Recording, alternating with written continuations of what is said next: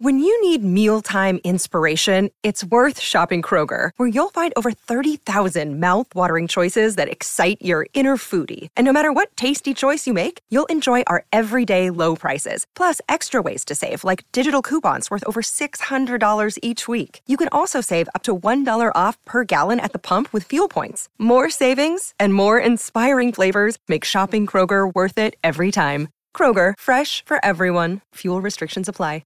Another day is here, and you're ready for it. What to wear? Check. Breakfast, lunch, and dinner? Check. Planning for what's next and how to save for it? That's where Bank of America can help. For your financial to-dos, Bank of America has experts ready to help get you closer to your goals. Get started at one of our local financial centers or twenty-four seven in our mobile banking app. Find a location near you at bankofamerica.com slash talk to us. What would you like the power to do? Mobile banking requires downloading the app and is only available for select devices. Message and data rates may apply. Bank of America N A, member F D I C.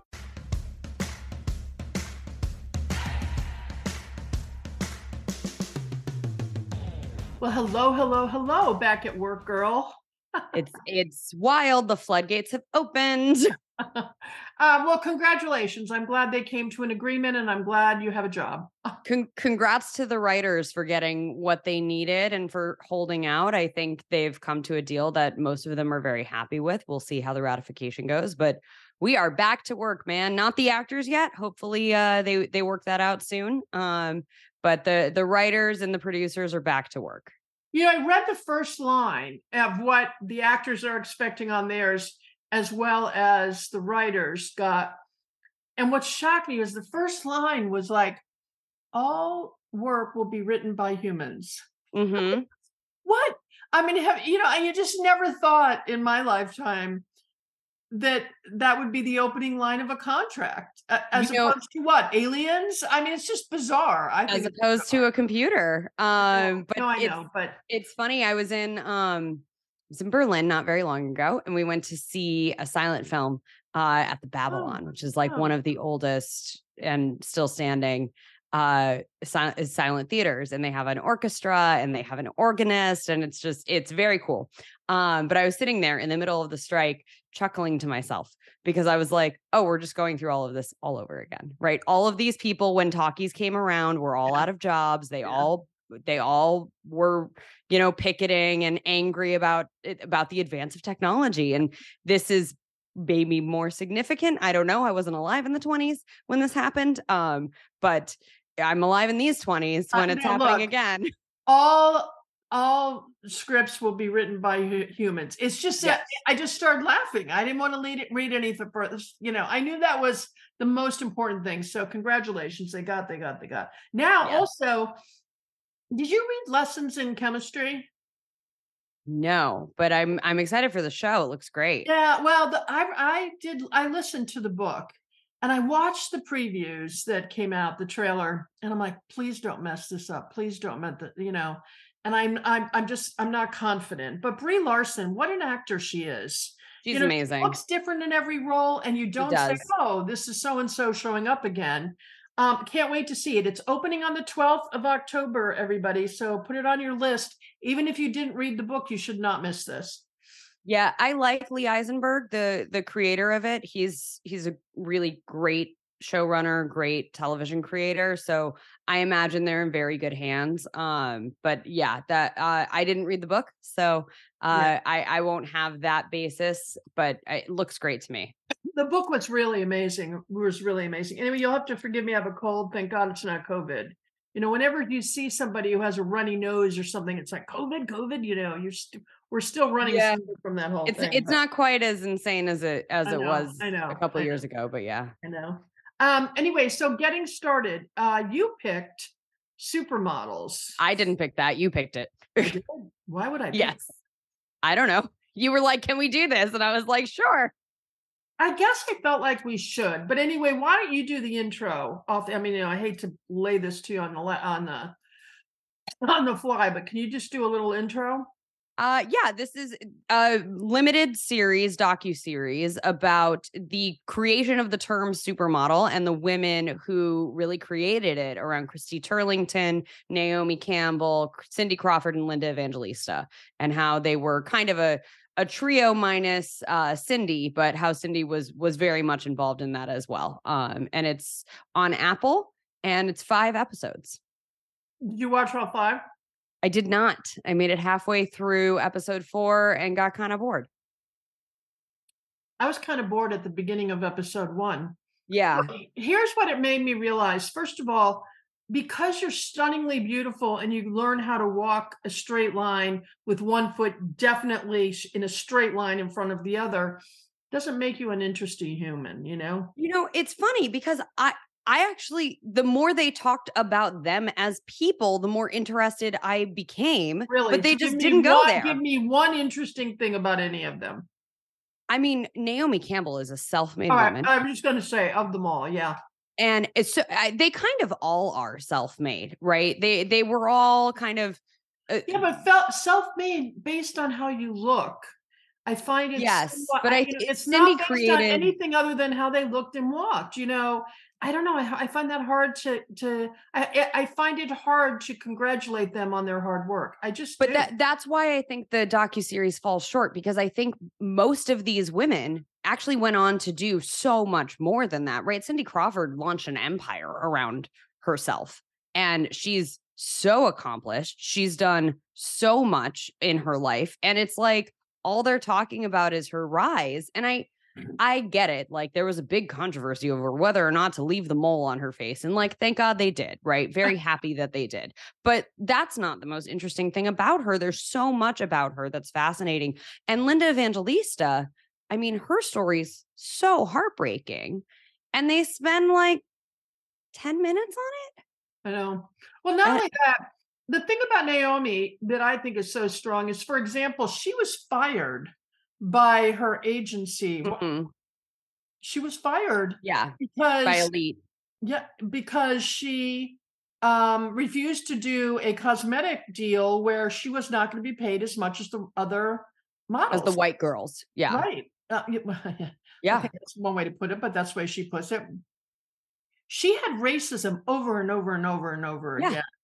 That part I thought was interesting, but I think if they had gone into, rather than following these four models and their trajectory, I think if they had gone through the industry and shown how very sick it is, first yeah. of all, the head of Elite being into fifteen-year-old girls and saying yeah. he makes them extremely sexy, and a, I mean, all of that. I mean, that would have been an interesting documentary worth. Linda Evangelista's husband was what? a part of that as well, and they only spend five minutes on it. Um, and it's. But w- one of the other things that they point out, but they don't spend time on, is that Linda and Christy often would not take jobs unless Naomi was included, right? They really stood up for her and said, we're, we're a package deal, right? And if you don't want her, you don't get us. And I, you know, which is exactly why the supermodels, even the title, not interesting. What would have been a great title is, um, behind the scenes of the modeling industry. You know, that, I mean, they had so much to offer us there. And instead, the other thing is, in a documentary, the person who's being studied doesn't usually get to dictate what's talked about. And what bothered me about this is these four women could decide what they were going to deal with and what they were going to talk about and what they didn't. So they were really driving mm-hmm. the entire trajectory of this documentary. Well, I don't think that's I- a good plan. That actually gives me a lot more respect for Linda Evangelista, because I don't know if you made it this far, but in, I think it's episode three or four, she's being treated for cancer. And that, that camera crew comes with her to her chemo appointment.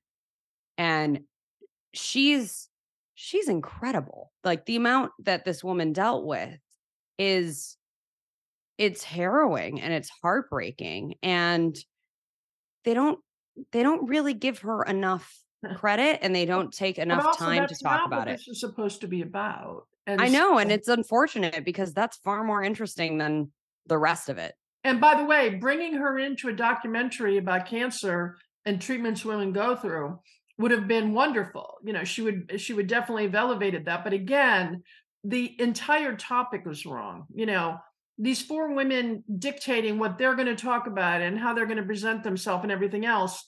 It's just not, it's just not okay. I, I mean, I, I think it's it's backwards for how documentaries are supposed to work, right? If you go into a documentary and you don't discover something new and your documentary doesn't take five turns as you're making it, something's wrong. And this was nothing unexpected. And they had just avoided everything that was actually interesting and gripping about this topic. Well, the camera is supposed to document something happening. And that's not what happened here. And so I don't no. think they should have called it a documentary, and they did. And I don't, I'm not sure. If it's kind of an interview series. Yeah. yeah. But and yeah, not a it's very a, good one. Not Apple. a very good one, by the way, because again, the interviewer doesn't usually get to dictate every question that's coming their way. I'm just saying. Yeah. Yeah. I mean, the only, the only one, I mean, Naomi, I think gets pretty real throughout her, her interviews. I, I liked a lot of what she had to say. And I think Linda, Linda's pretty raw in this, and I really respected her for going there. Um, but, but there's, there's nothing challenging about this. No. And nothing more to say, really. I, yeah. by the way, do not recommend you watch it. It's not a documentary. It's not really documenting anything. And frankly, it's just really a, let me tell you how great I am and what an incredible human I was, even though I was beautiful. And that's why I became who I became. I don't know. I thought there were some thing. really yeah. fun moments in it. I mean, the, the George Michael video, right? Hearing how that came together and how and why they did it. Like there's some, some really great fun to be had in this, but if that for the sake of the documentary, again, that's not about being not. a supermodel. That you yeah. know, if it were if it were George Michael's documentary, that would be interesting. I don't know. I, yeah, I mean, I I get why they put it in there. This is part of their story, um, and it is a big part of what launched them into superstardom. Um, but it, it it's it's moments in time, and and I remember these moments. I know I was young, um, but I do I remember Cindy Crawford being everywhere. Right. I mean, you could not get away from her. And she was like the pinnacle uh, for for young girls to look like and young boys to fantasize over, or, you know, also young boys to look like and young girls to fantasize over. I don't judge.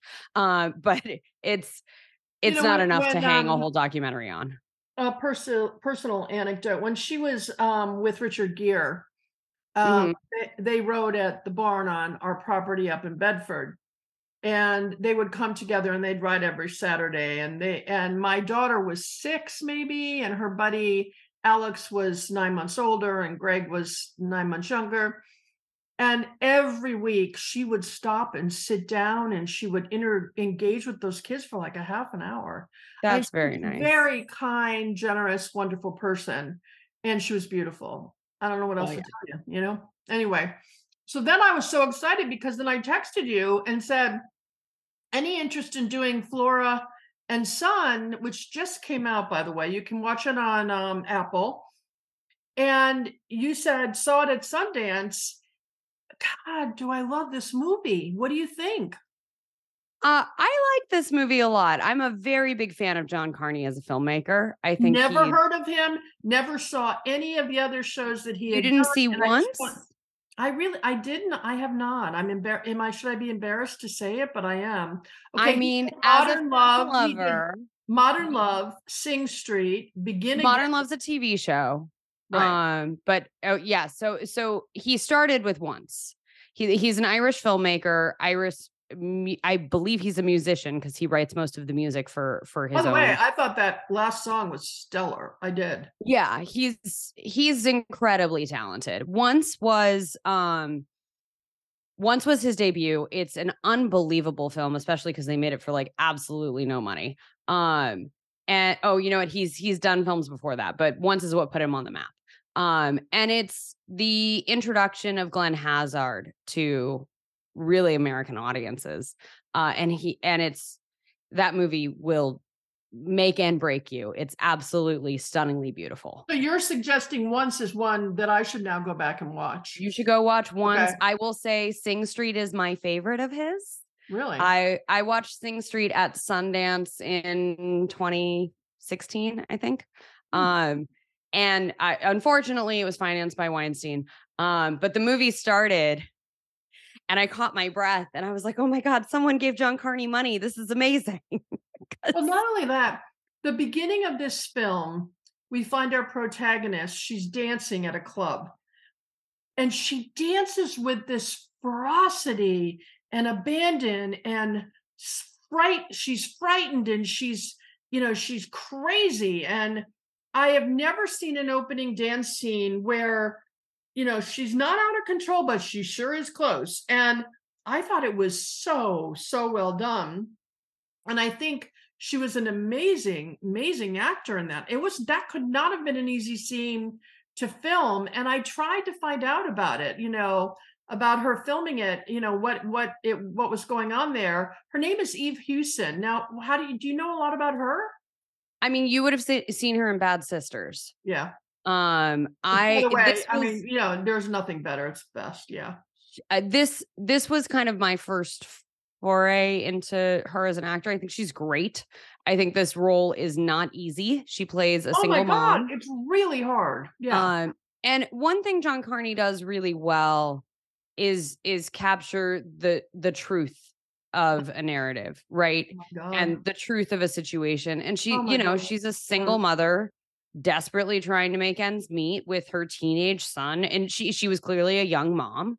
Um, And her ex-husband, or or I don't know if they were married, but the father of her child is like, you know, deadbeat, washed-up musician. Um, I mean, by the way, the first interaction between she and her son that we see on the screen was so raw and so real, yeah, and so devastating and so fucking brilliantly written. I cannot even tell you. Yeah. I thought to myself, I didn't, at this point, I didn't know. I, I usually try not to read anything about a film before I start watching it. And I thought, oh my God, who wrote this script? Yeah.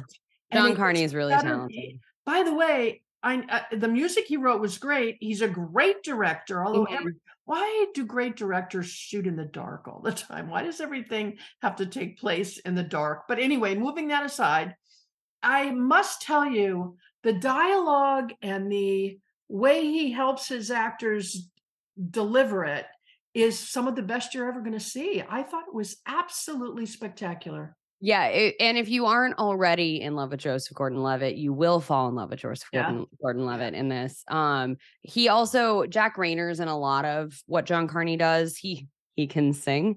Uh, it's unfortunate he doesn't sing much in this, um, but he's, I love him. He is so willing to just be awful and insane and unreliable, and he's he just takes it there, and you're like, but then he really st- he, he steps up as a dad, right? Um and Flora goes on this journey to try to connect with her son because her son wants to be a musician too, and she wants to support him in lieu of the fact that her ex is a washed-up musician, right?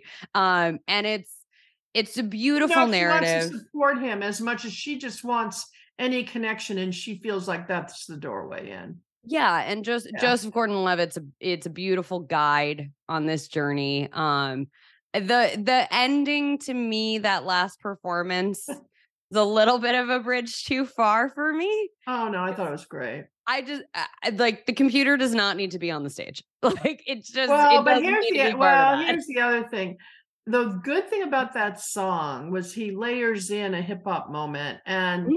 it's, but it, but it, by the way, it's unexpected and it's perfect. Yeah. And, you know, that's what I mean by he can write music and he can, and I think, you know, music is his dialogue. Now he mm-hmm. says, or I think it was him who said, look, music is the way of communication, but I will tell you, I think his dialogue I, you know, I hate to say this, but I hope somebody looks at this as an Academy Award for Best Writer. You know, we don't get to see something this well written, this raw and this painful and this beautiful and all the things that it is. It's tough to take. There are moments that where you think, oh my God, really, do we have to speak to each other this way? But I don't know. I thought it was amazing.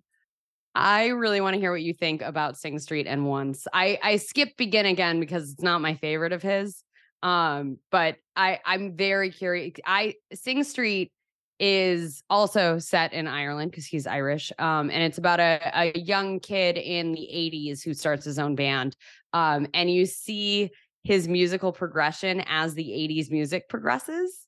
So every song that they do is kind of referential of a different band. And, and Bono actually helped them put the music together for this. I, I and it's read about that. Yeah. It's great. I that's it's my favorite of his films. I really enjoyed Flora and Son. It's actually how I ended my Sundance experience. And I was like so happy to walk out and be like, oh, what a delightful film to have just spent an hour and a half watching. Um, but yeah, I, I love John Carney. I desperately want to work with John Carney. I think he's very happy making the movies he wants to make.